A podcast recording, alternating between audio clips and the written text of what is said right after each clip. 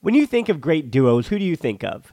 Jordan and Pippen, or LeBron and Dwayne Wade. I mean, I talk about basketball a lot here on this podcast, but for the Barcelona version, there's Piqué and Puyol, or Piqué and Mascherano, or the easy example of Xavi and Iniesta. And as you can hear from my voice, the perfect teammates aren't just professional athletes. It's cold season. I guess the flu and cold medicine, perfect teammates as well. But in this case, when it comes to growing your business, that's you and Shopify. Shopify is a global commerce platform that helps you sell at every stage of your business. Shopify helps you turn browsers into buyers with the internet's best converting checkout, up to thirty-six percent better compared to other leading commerce platforms. To be honest, I've been doing this show long enough, and as I mentioned, it's cold and flu season. You hear it in my voice, especially during the holiday season. So whenever it comes to this business, anything that I can set up and kind of have working in the background that I know and can trust is just plugging along without my attention, those are the things that I really value at this point. So when my brain is foggy and all I can do is manage to turn on the microphone, talk to the guest, or just talk to myself and get out a piece of content, everything else, having that all automated or working in the background, that's been important to keeping me sane. And that's the thing about something like Shopify. What I do love about Shopify is how no matter how big you want to grow, Shopify gives you everything you need to take control and take your business to the next level. So no matter how big or small, how good of a month or how bad of a month, things are just the same working in the background. Shopify powers ten percent of all e-commerce in the U S, and Shopify is the global force behind Allbirds, Rothy's, and Brooklinen, and millions of other entrepreneurs on every size across one hundred seventy-five countries. Plus, Shopify's extensive help resources are there to support your success every step of the way, because businesses that grow, grow with Shopify. Sign up for a one dollar per month trial period at shopify.com slash tbpod, all lowercase. Go to shopify.com slash tbpod now to grow your business no matter what stage you're in. Shopify.com slash tbpod.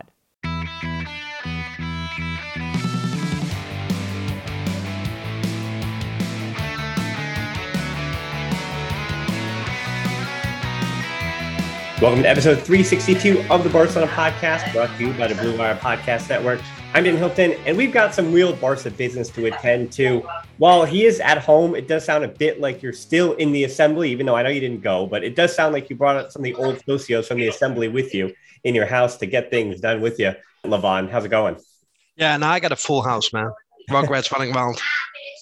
Yeah, so as the Rugrats are running wild, it seems like uh, some of the Rugrats who run Barcelona have figured them things out a bit. They're a little bit behaved at the moment. So obviously, poor transition there to start the show. But obviously, Levon, we're talking about the assembly yesterday where some huge votes happened for the club future. But before we do that, let's head back real quick. Again, this is for the fun part of the show. Let's head back to Fantasyland for a second.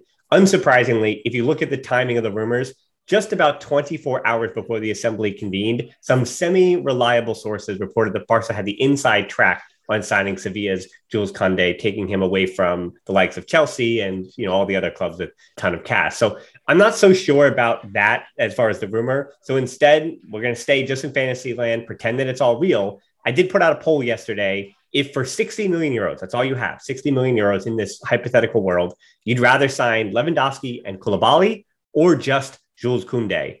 And to me, not to give away the, the end of the poll, but the Lua Koulibaly combo dominated the vote. But I tend to be on the other side of that. Where would you land? I would go with Lua Koulibaly. Mm. Yeah. Oh, that's that's not even close. That's not even something that I need to think about. I like Koundé because of his um, uh, both his physical uh, and his technical attributes. I have questions regarding his mental uh, fortitude and whether he's really ready to, to take that step and not only join a big club, because I'm pretty sure that he can join a big club, but to actually um, become an elite center back at an elite club. Because it, like at this level, often it's mentality what sets people apart. And what, what I've seen from Jules Koundé this season, I don't know if something is going on with him off the pitch. But it just seemed as if something was off. The best example of this would be uh, when he got rattled by Jordi Alba. Like, of all players, you're going to let Jordi Alba get under your skin? Really? And that there were there were some other instances when I saw him at Sevilla this, this season. Like, mm, almost like I start to think like, well, did his grandmother die? Like, you know, something like really going on in this guy's life, which who knows? Yeah. Right? Well, what is true is that he was better last season than he was this previous season. As in when he was twenty-two, he was better than he's still just twenty-three. So I agree. He is one of those that is really, really, really knocking on the door and pushing the envelope as to being in that elite class of center backs. And you know me, I dug into the numbers here because, I mean, when you talk about perfect fits, I'm not saying that Lewandowski, people heard me before. I think Lewandowski, I'm not one of those naysaying that deal because for the right price, certainly for the right weight, wages for two years plus, he bangs in thirty plus goals for you and he wins titles. That's what Lewandowski does. So obviously I'm not denying Lewandowski would be a great fit, but for Koundé, you know, the numbers say his progressive passing and dribbling is very much like Eric Garcia's. Garcia is slightly better on distance per uh, per pass and passes under pressure, but that also has a lot to do with the matches themselves and those margins and the style of play between Barcelona and Sevilla. But Koundé does more when he gets in the final third as well in terms of his key passes, in terms of his passes that create scoring opportunities. And then in comparison to Araujo with defensive metrics, he has a similar number of blocks, more combined tackles plus interceptions, and tackling being a category that Araujo led by eleven. And his tackling percentage, that being Koundé's, of sixty-three is lower than Araujo's seventy-seven percent, but way, way higher than Garcia's. This one was almost laughable. Garcia's thirty-seven percent as far as tackling percentage. And for context there, Liverpool's Virgil van Dijk is at seventy-three percent. Pau Torres of Villarreal is at fifty-two percent. And David Alaba is at fifty-six percent. So you can see there, Koundé is somewhere in the middle of the elite tacklers and really highly rated defenders who are also burdened with being good passers. So the, the where, where did you pull those stats? Um, they were from uh, R B Ref, which is usually what I trust with those kind of percentages and percentiles and things like that. R B Ref? Yeah, I can. I, we, we, I can send it to you. I, no, because I use F Ref, and it sounds so similar. I think I'm using that site and I'm mispronouncing it. So okay. I was so so inundated in the uh, assembly numbers that, yeah, I, I didn't check the website. But yeah, so those are the, the kind of advanced metrics that I was looking for in terms of just to see if, because I agreed with you. I thought he was way better last year than he was this year. And to me, you're right. That's the whole thing, that if if you were if you're telling me or promising me that Koundé at twenty-three can break through, through Barcelona, through Xavi, can break through whatever plagued him last season, and you're getting the best version of that player, that's the player I want. But certainly, if Koundé continues to struggle, then not to say you're going to have another Lenglet situation, but clearly Lenglet was really good for Sevilla, came to Barcelona, it didn't work out, it didn't work out. So if there is any truth to any of the Koundé stuff, though, this will not be the last we hear of it or discuss it. So we're going to move on here now, Levon, to the main course. But really, you know, we're really only moving on to the vegetables, honestly, because we don't, you know, you don't want to eat them, but it's for your health. So you have to, you have to swallow all the financial stuff. I really appreciate it. I like vegetables. Well, no, I mean, not everyone. I'm talking about your children, not, not, mm-hmm. not, not I mean, you, the old adult. I, I'm not American. I'm okay with vegetables. Okay. All right. All right. Okay. Well, I, I certainly, at least, well, I actually do like my vegetables too, but I'm just, I'm just teasing you, man. I'm not, I'm not, one word that I, I'm tired of is the word lever. I think I've had enough of that for the last week. So I'm going to try not to use that word. Instead, we're going to say that yesterday at the assembly, Barca members that were eligible to vote authorized the sale of forty-nine point nine percent stake in Barca Licensing and Merchandising, which furthermore, Barca, Levon and I will be calling B L M, but it is Barca Licensing and Merchandising. The club then can claim a sale. Uh, the club did claim that the sale could bring in two hundred million euros to three hundred million euros in that window. And the vote wound up being five hundred sixty-eight voted in favor, sixty-five against, and thirteen abstained. And then became the uh, then came next the authorization of the stake of up to twenty-five percent of the club's T V rights from the Liga, that is just the Liga, for up to twenty-five years. Uh, Barca said that each ten percent could bring in about ten million, uh, sorry, ten million, two hundred million euros, or up to five hundred million euros potentially at the highest number. For that, mm. one hundred. Well, I, uh, let me finish here. four hundred ninety-four voting members were in favor, just sixty-two against. And, you know, so translate, do you, not only can you add more to this, Levon, but also translate, you know, prior to that vote, you felt like socios didn't have the full picture before voting. And even in that explanation that I just gave you that came from people, journalists who were there, there were things missing, right? Yeah. Yeah. I mean, but, but, but this is the same that we talked about last time. And people are still not asking the key the key question. What exactly do we need the money for? What happens when we don't have that money? You know, do I imagine we need some money to to pay all of the deferred wages for example. I imagine we need some money to pay all of the transfer fees that are due and that have been piling up. Some of it is due to the uh, to accounting, where there there's a higher deficit because of also what we discussed last time that we talked, uh, the the the case trial, the court case. Tri- trials, the court cases that are against us. Uh, sorry for the stutter. Uh, devalu- devaluation of Pjanic and Umtiti and uh, Roberto Neto and, and, and, and Coutinho. But we still don't know what would have happened if we did not get the money.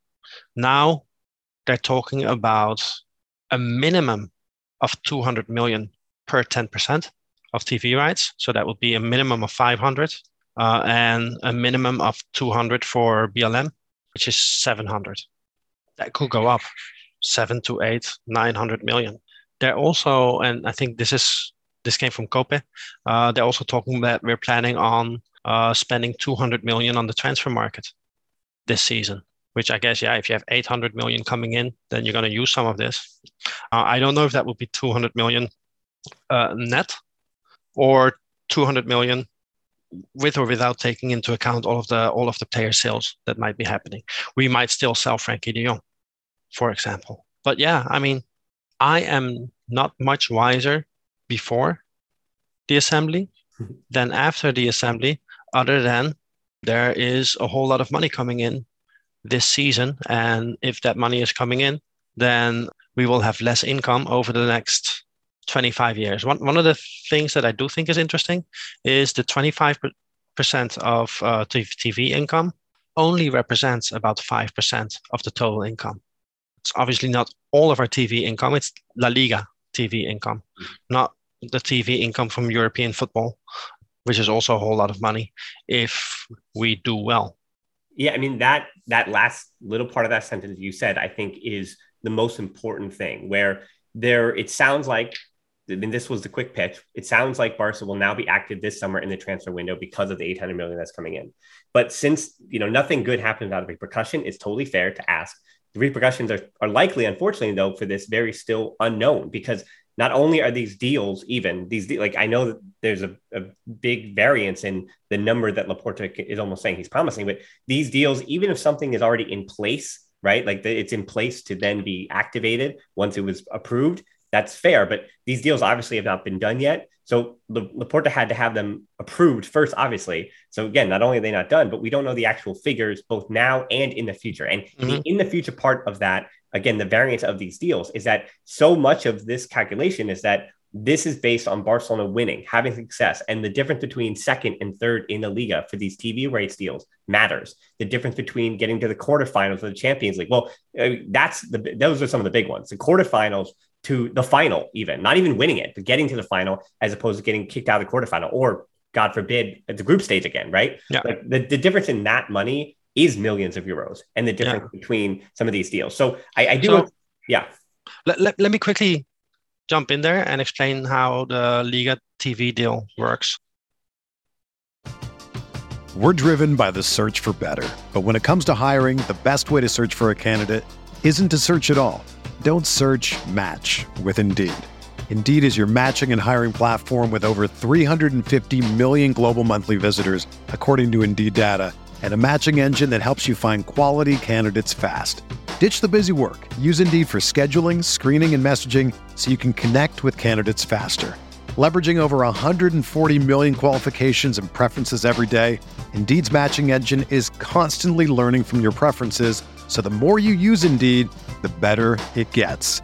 Join more than three point five million businesses worldwide that use Indeed to hire great talent fast. And listeners of this show will get a seventy-five dollars sponsored job credit to get your jobs more visibility at Indeed.com slash Blue Wire. Just go to Indeed.com slash Blue Wire right now and support our show by saying that you heard about Indeed on this podcast. That's Indeed.com slash Blue Wire.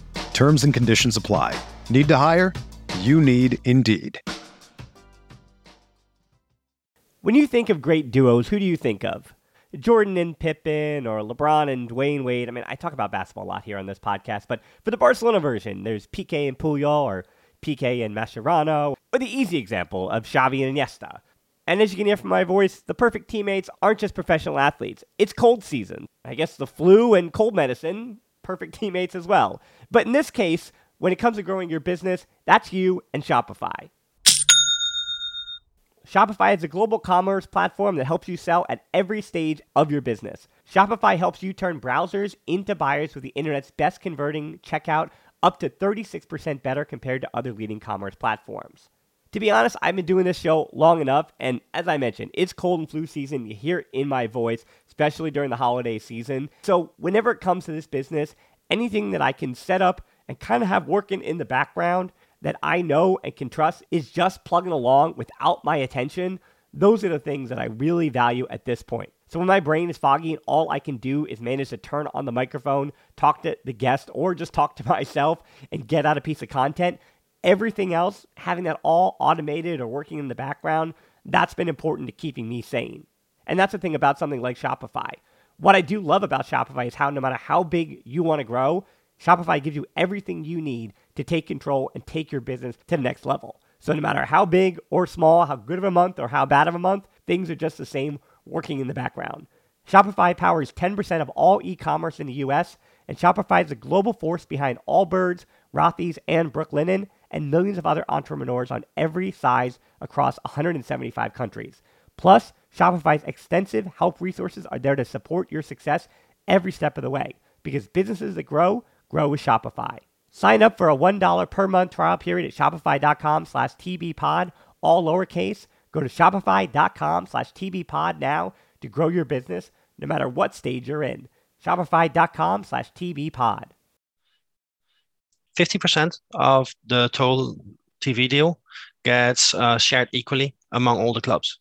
twenty-five percent uh, is because of the ranking, where you end. And then another twenty-five percent is linked to, to the social mass, how many fans actually watch your matches. So whether we finish second or third, it matters, but it does not matter all that much, especially because like we will usually finish in the top three.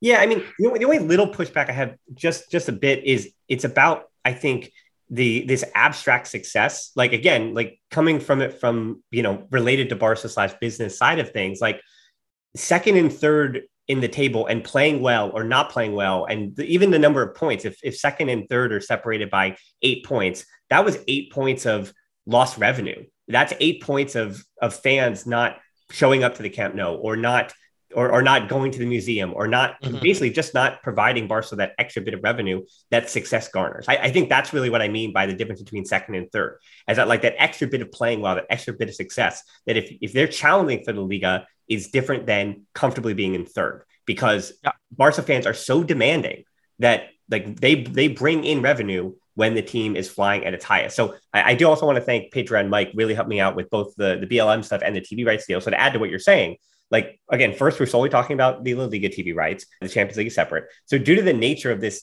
also due to the nature of this deal being very upfront deal, we're basically, again, in layman's terms, we're replacing our short-term debt payments, whether, as you said, it's deferred payments from or salaries, or again, it's still, I believe, still paying Liverpool for Coutinho. Like, it's like eight mm-hmm. mil or ten, right? Like, he's technically paid off on the Barca side, but still Liverpool. But so those short-term payment uh, debt payments, which remember the primary issue, as I've said for weeks now, with an obligation to share a portion of the T V rights moving forward. So, but we know the short-term benefits, though. That's the other thing here. It helps Barca out of trouble with the La Liga salary limits, and it helps them out of trouble with fair play this se- this coming season. But how much this deal helps or hurts Barca in the long run is what is, again, still very much unknown. And it, Mike's, these are Mike's words.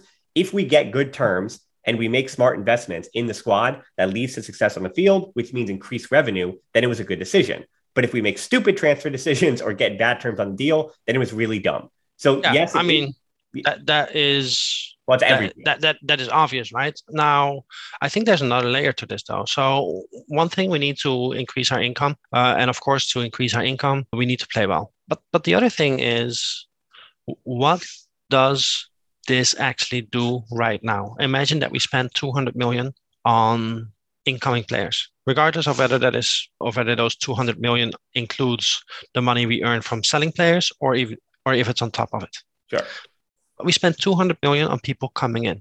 Do you think that Jordi Alba, Sergio Busquets, and Piqué are going to tell the club, yeah, no, it's okay. We can, uh, you can cut our salaries in half if they see us spend two hundred million on the market? Hell no. Like, why, why, why, why, why would they? That is insane.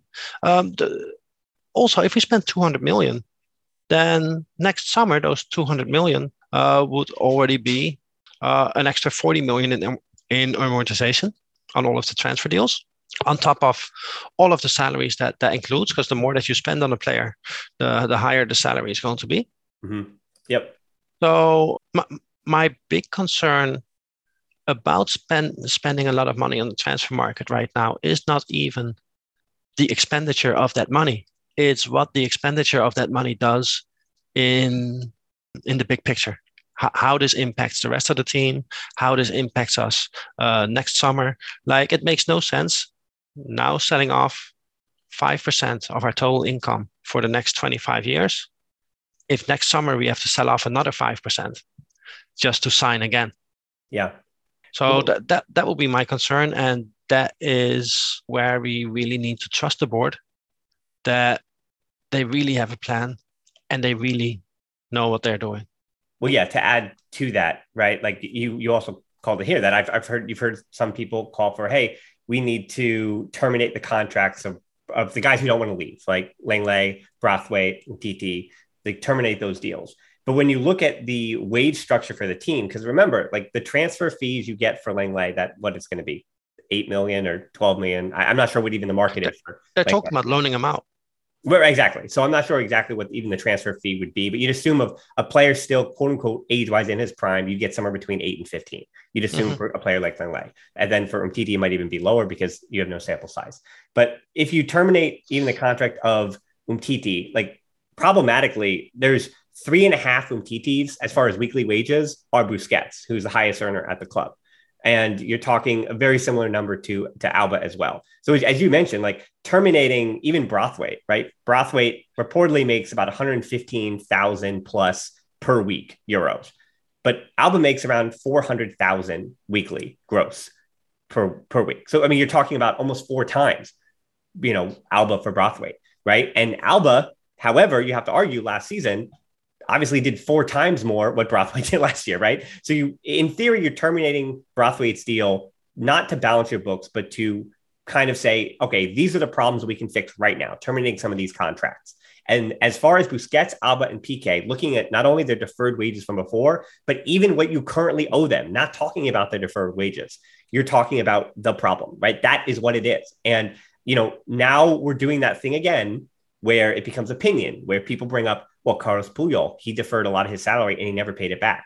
But again, he also went right into being an agent and was given agent commissions. And there's other things that were going on with Piqué, with, uh, with Piqué. Of course, with Piqué, there's other things always financially going on. But with so with Puyol, I mean, there was already levers also set up for him, whether the club was helping him out with that, with those ambassador roles or sponsorships or whatever it was. But, you know, you're, you're having a, a subset of the fan base arguing Puyol, Xavi, and Iniesta, they seem to do this right. Obviously, we never had to worry if Messi did it right or not, because that was taken from him and us. And then you have Busquets, Alba, and Piqué, right? The last of that generation, if you will. I mean, even Dani Alves, right, did it the exact right way. He was forced out by the club, and then he returned for his little swan song. And even now, he said, okay, fine. Uh, the club doesn't necessarily want me to come back, so I'm going to part ultimately forever at thirty-nine, and that's it. But those three, Piqué, Busquets, and Alba, are going to continue to be the problem, even though they're valuable. They're valuable to this squad this coming season. But as we've talked about many, many times, their number, their num- and again, that's a Busquets thing, right? His number is the problem. Him as mm-hmm. a player is not the problem. He is a starter for Barcelona in twenty twenty-two, twenty twenty-three. Sorry, he, had, he played mm-hmm. more than everyone else. He was essential to the way Xavi wants to play. But he also makes, again, four times what the likes of Cedinho Dest and so many of those other, the, the, or even Araujo. Araujo makes one hundred thirty-four thousand and Alba makes four hundred thousand. And so, so, I mean, and why would De Jong be sold? De Jong is fourth in that ledger. Once Dembélé leaves, he'll be third with three hundred seven thousand. So that's why you get rid of Frankie de Jong, because Kessié is going to come on a third of that. And so if Kessié can give you ninety percent of what Frankie de Jong gave you, Obviously, that's why you sell Frankie de Jong. It's it's right. That's why I go back to it. Frankie de Jong, you can argue that it's about the stuff on the field, but it's eighty percent, ninety percent financial still, even if it comes down to that metric. I I don't know, because if if if the, during the last three years, uh, Frankie de Jong at Barcelona consistently plays at his highest level, then I don't know if we're selling him. Like, honestly. Uh, so, I so, I th- I so, I, so I think I it is know, both. I think it is both. But wait, but I don't know, because Ansu is going to be making like two hundred twenty thousand dollars per week, and his contract was just renegotiated. And Pedri's at around one eighty, one ninety. So regardless of that, in two years' time, when Busquets and Alba are gone, and obviously Dembele's walking now, Frankie de Jong is still going to be the albatross, because he's still got five years on that deal. His number is still going to be the albatross in the salary structure. So you're you're down this path where if things go wrong, like if the club doesn't have the success we're talking about with this gamble on these two deals, then you're going to re- need to renegotiate Frankie de Jong. He's going to be mm-hmm. the guy that's going to be the issue when uh, that's going to continue to push up against those La Liga salary limits. So if anything, I, I truly believe the club is saying, I mean, I agree with you, right? If he was totally untouchable, if he was the best player on the team, then he would be worth that number. But you're definitely careening on this path that says Frankie's going to make one hundred thousand euros a week more than six players, or not six, that's too many, three or four players that are better than he is, or more essential to the team than he is. Yeah, I mean, we're not even sure where he ranks in, in the midfield after Pedri. Is he our second best midfielder? Is th- our third best midfielder? With Gavi breaking through, will he, is he going to be our fourth best midfielder? Like, that is an open debate. I, I heard the I heard the uh, the stomps of the Pablo Torre bandwagon starting to they're, they're starting oh. to grab the engine. the and and a, and a lot of people are very excited about him. I'm I'm excited about seeing him just because. Correct. just because of how excited other people are about this kid. Yeah, yeah. Um, th- an- another thing I want to share with you, I think I finally understand why keeping uh, Sergio Roberto and putting him on five million for his last year is actually a good deal for us. Like, it finally makes sense, because the amount of deferred payments that were due were higher than the deal that we finally gave him. Mm-hmm. So that's how we're save- actually saving money on that deal, even though we could have let his contract run out. Mm-hmm. But if we let his contract run out, we do- we would have still owed him all of the money we had not paid yet. That makes sense to me. yeah, it's, uh, that yeah. makes sense to me. Like. It, I think you solved it, cracked the code. It it was like a huge uh, eureka moment for me. Mm-hmm. Yeah, I mean, that's that's not only why you're on the show, but yeah, that, that's a great note. And then to, just to go back to the, the assembly real quick, the, two, the the other deal that we hadn't spoken about with the B L M is another note from Patreon. Mike, again, really helped me out with this stuff. He's a finance guy and uh, helped me straighten all this stuff out. So huge credit for him for doing my homework for me. But he's actually not that worried about the licensing and marketing sale based on the numbers in the last annual report, which said that mm-hmm. B L M is only responsible for about eight percent of the club's revenue, which is uh, in total forty-four million euros in June of twenty twenty. And then four percent, this is largely due to the p- pandemic, but four percent then in June of twenty twenty-one at just twenty-four million euros. So obviously all that was affected by the pandemic, sure. But the report also said that it brought in two hundred sixty-three thousand euros in profit in twenty twenty and a loss of eight million euros in twenty twenty-one. Again, due to the pandemic. But there is a silver lining here where, due to that deal, Barca hands over a part of their business that they aren't necessarily very good at to a third party who actually makes waves with it. The part of yeah. the deal, like, so this is actually a, a deal, that being the B L M, much more than the T V rights, that has a high percentage of actually working out great for Barca, again, as long as they mm-hmm. use those funds in proper ways. And again, if they work with the right partner, then they could come out on the other side of this doing pretty well. And yeah, that was pretty yeah, I agree. Yeah, especially for people in the U S. And if you're in the U S or you're in Japan or one of those markets that Barca's still trying to figure out how to put a licensing and marketing foothold in, that's, yeah, and I, I, I'm optimistic, especially with the World mm-hmm. Cup here in twenty twenty-six, right? Like, these are the kind of things where, I mean, this deal is going to probably be about ten years is what you've heard, right? Somewhere in there, five to ten years. Like, so you got enough time to rev up and do a soft landing here in the U S for the World Cup in twenty twenty-six and, yeah. and, and make more than, than that bread, certainly. So uh, absolutely, that mo- of most, most of the income there is local. We don't have to, uh, we don't right. have to know-how. So we're not just looking for a partner who says, hey, you know, it's, it's not going to be a silent partner who just puts up money and expects part of the income. That's not what the club is looking for. They're actually looking for a par- partner who helps it grow. Now, I heard that the revenue was fifty-five, not forty-something. Uh, but but even if it's fifty-five, say you give up half of yeah, that. eleven million euros. Uh, half of fifty-five is twenty-five, twenty-seven, twenty-seven million euros, twenty-seven point five million euros. But then if that partner helps you grow the business, then your half is going to get a lot closer to, to those fifty-five million, right? And yeah. if we get two hundred million for it now, I would have voted in favor of that deal. I don't know if I would have fav- voted in favor of the T V deals, but mm. the B L M, with the explanation that the club gave me, I, I was quite confident. It's funny you mentioned Japan, because obviously we uh, lost a huge opportunity because we were sponsored by uh, Rakuten. Rakuten, yeah. And Rakuten is uh, basically Japan's Amazon, mm-hmm. the way I understand it. Well, yes, but Amazon, Amazon's a bit more of a of a. It, anyway, the numbers are not the same, but the purpose is the same. Yes, yes, but they're in Japan, and we're not. Right. Well, yeah. I mean, I think that deal. I'm not gonna. There's no. How do I say this? Uh, yes, there is absolutely no excuse for Bartomeu in that deal because it was around for multiple years prior to.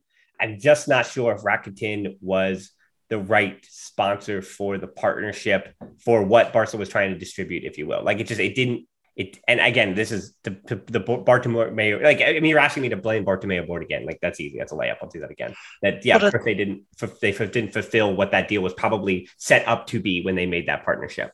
No, but other than that, like, uh, you know, it's, it's not just what Rakuten does in Japan.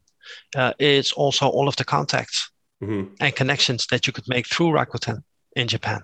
Yeah. So, you know, yeah, Rakuten is not going to set up a Barca shop. Right, right. Yeah, yeah. But they, have to do but, it. But they can Right. They can make it easier for you. Sure. You know? Yeah. Yeah, I mean, that's a waste opportunity, but if you're talking about waste opportunities on the Bartomeu, that's like eighth on yeah. the list, tenth yeah. twelfth on the mm. list. So the last yeah. thing here, maybe like two or three minutes on this. So after this conversation we had, after the assembly, after the meeting, you're right, there were still a lot of unknowns. This could all work out terribly.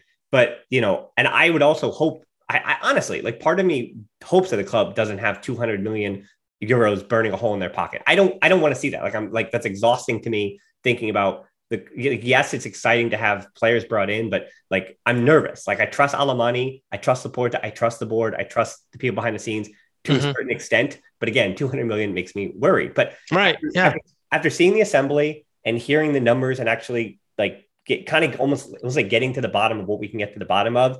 Not only did it sound like I, I it's funny because I was also tagged and stuff from uh, the London is Blue podcast about Koundé, Chelsea rumors, all that stuff. So I was inundated this morning. I woke up with with tons of notifications from Chelsea fans, and it was interesting to me to hear from other clubs, big clubs, if you will, around the world. Like Barca is now dead. Like they, they're like Barca financially, they've been told that Barca is completely broke. They're dead. They're dead in the water. If anything, you know, I, you and I have been banging this drum for years now saying, hey, Barca's in worse financial shape than you think they are. We can stop mm-hmm. with Erling Haaland stuff. We can stop at that. But yesterday's assembly, not that it gave me a little hope, but it sounded just, there was a realism to it that it sounds like, okay, I think there's unknown in the future, but it sounds like Koundés are kind of on the same page of, of, of what is left to do, the tasks, the difficulties, and the road ahead seems much more reasonable. And it's, it's it just seemed a, a little less cloudy than it did even a few weeks ago, because again, like we're now dealing with real tangible numbers. And if those real tangible numbers come to fruition, Barca's in a good spot. And I also think, again, just the, the just the fact the assembly existed is, again, is a reminder that Barca does it a different way. There is not some Qatari or Saudi Arabian benefactor who's going to come in and own the club. Like Barcelona are, are, right? Like, and that's, I mean, that's why so many of the people listening to this show and continue to listen to the show when Barca is in a financial ruin, when Barcelona missed out on Erling Haaland and misses out on Sadio Mane and whoever you else mm-hmm. want to name. The people Amen. who listen to the show are the ones who care about the club for what it represents. And I think if this club is able to, again, if we saw the worst of all of the financial troubles and if, if, if crashing out in the group stage and the Europa League and not and and and finishing second far behind the Liga for one season, if that was the worst that's going to happen, along with Messi, obviously the, the Messi debacle will probably, I think, I'm talking myself out of it already, but the Messi situation will probably be the, th- the stain that lasts on this club the longest, right? Like the way he left, I think that's going to be the one that is just going to, it's because it's a moment in time. You can make up for the other winning, but you can't make up for that day, for that moment in time. No. Um, but it's, but again, aside from the Messi stuff, like if the results of this season was the worst of Barcelona's troubles, I think, again, so many clubs in the world would sign up for that in a second. Yeah, of course. Of course, it's just that fans are so damn entitled. But what, what I worry about is like we, we, we get a lot of money and I worry that all that money is going to make what we need to do more difficult. It's going to make it more difficult uh, for players to accept pay cuts. Whereas previously, maybe we could get Lewandowski for thirty-five million. Now Bayern is trying is going to try to fleece us for seventy. fifty or seventy, yeah. Because well, then you walk all... away. But then you walk away. Like you have to. You have I mean, to... yeah, but we have to walk away at fifty or right. forty-five. Yeah, yeah, yeah, yeah. Right, right, sure. You know, and, and, and the same for any other deal that we might try to make. So but it's, even the Dembélé it, it's very like even this this influx of cash does not mean that you then concede to Dembélé's demands. I know, like no, I know, no, but you may, want, may, maybe you improve it a little bit. Helps. Yes, certainly, and, and see what he does because it's still better than Leeds asking you sixty million for for Rafinha all of a sudden. Right. You know, so so it's a double-edged sword, really. Like if we had money just to survive and not sign, that might still leave us in a better spot one year later. But again, let's let's see uh, what uh, Laporta and uh, and Alemany do. Yep. Yeah. I mean, yeah. Again, it's the core of the team already exists. I, I, I would, I'll say it a million times this summer that if Ansu is healthy and Pedri is healthy, Gabi continues on, Araujo, Araujo. There is yeah. a team in place right now already, and Barcelona can be very good. So, yep. So I, I'm, yeah. I'm calm about it, calma as they say. So. Levon, thanks so much. Yeah, last point, last word to you. No, I, I, I, I'm just going to take one minute. I have, because you, you mentioned uh, advanced metrics earlier, so so I have one for you. Between Koulibaly and Eric Garcia, which one won a greater percentage of aerial duels? I mean, so the obvious answer is Koulibaly, but you're going to tell me the answer is, is Eric Garcia. Is no, that- it's, no, it's Koulibaly, okay. Obviously. But of course he did. I, How many percentage points are there between? Oh, between those two? Them. I mean, I'm, I'm going to restructure it and say, I bet you there is less. I, I've looked at this before. I think there is less percentage points difference between Koulibaly and Garcia than there is between Araujo and Koulibaly. Yeah. Yeah, that's what I thought. Yeah. I was surprised. And I don't watch a Serie uh, Italian football that much. But, you know, Koulibaly is, is a huge guy. Mm-hmm. Like he's tall. Uh, and, and, and he's strong. Mm-hmm. Um, I did not expect him to uh, win fifty-nine percent uh, of his headers compared to Eric Garcia's fifty-six. Mm-hmm. And isn't Araujo in the seventies somewhere? Yeah, yeah, yeah. Araujo is like seventy-three. Yeah. Right. Yeah, yeah. It was it was fun. Yeah. Like looking at the Koundé stuff, it was fun just reminding myself that Araujo's defensive metrics are like our real our top. Like top ninety-ninth percentile. That's what we're talking about. Like yeah. that is how good he is defensively. He is not dribble yeah. past. He's top no. like four in the world in that. He was aerial duels, or I think he's seven or eight or something. Like, yeah, no, he's he's a, he's a, he's amazing, and he's still going to improve. But what I think would be interesting about Koundé if we play a three man three man defense and he plays on the right side of that three man defense. Yeah, like that could be very interesting. But but I mean, we'll it see. also makes it also makes a right back not to say non-essential, but Dest is, I, I've said this, Dest will probably be a backup right winger then next season because there's three at the back. They consider Dest a winger now moving forward as just a backup winger. Or if they play four at the back, he's an option. Exactly. There. But yeah, or or Xavi will switch between three and four.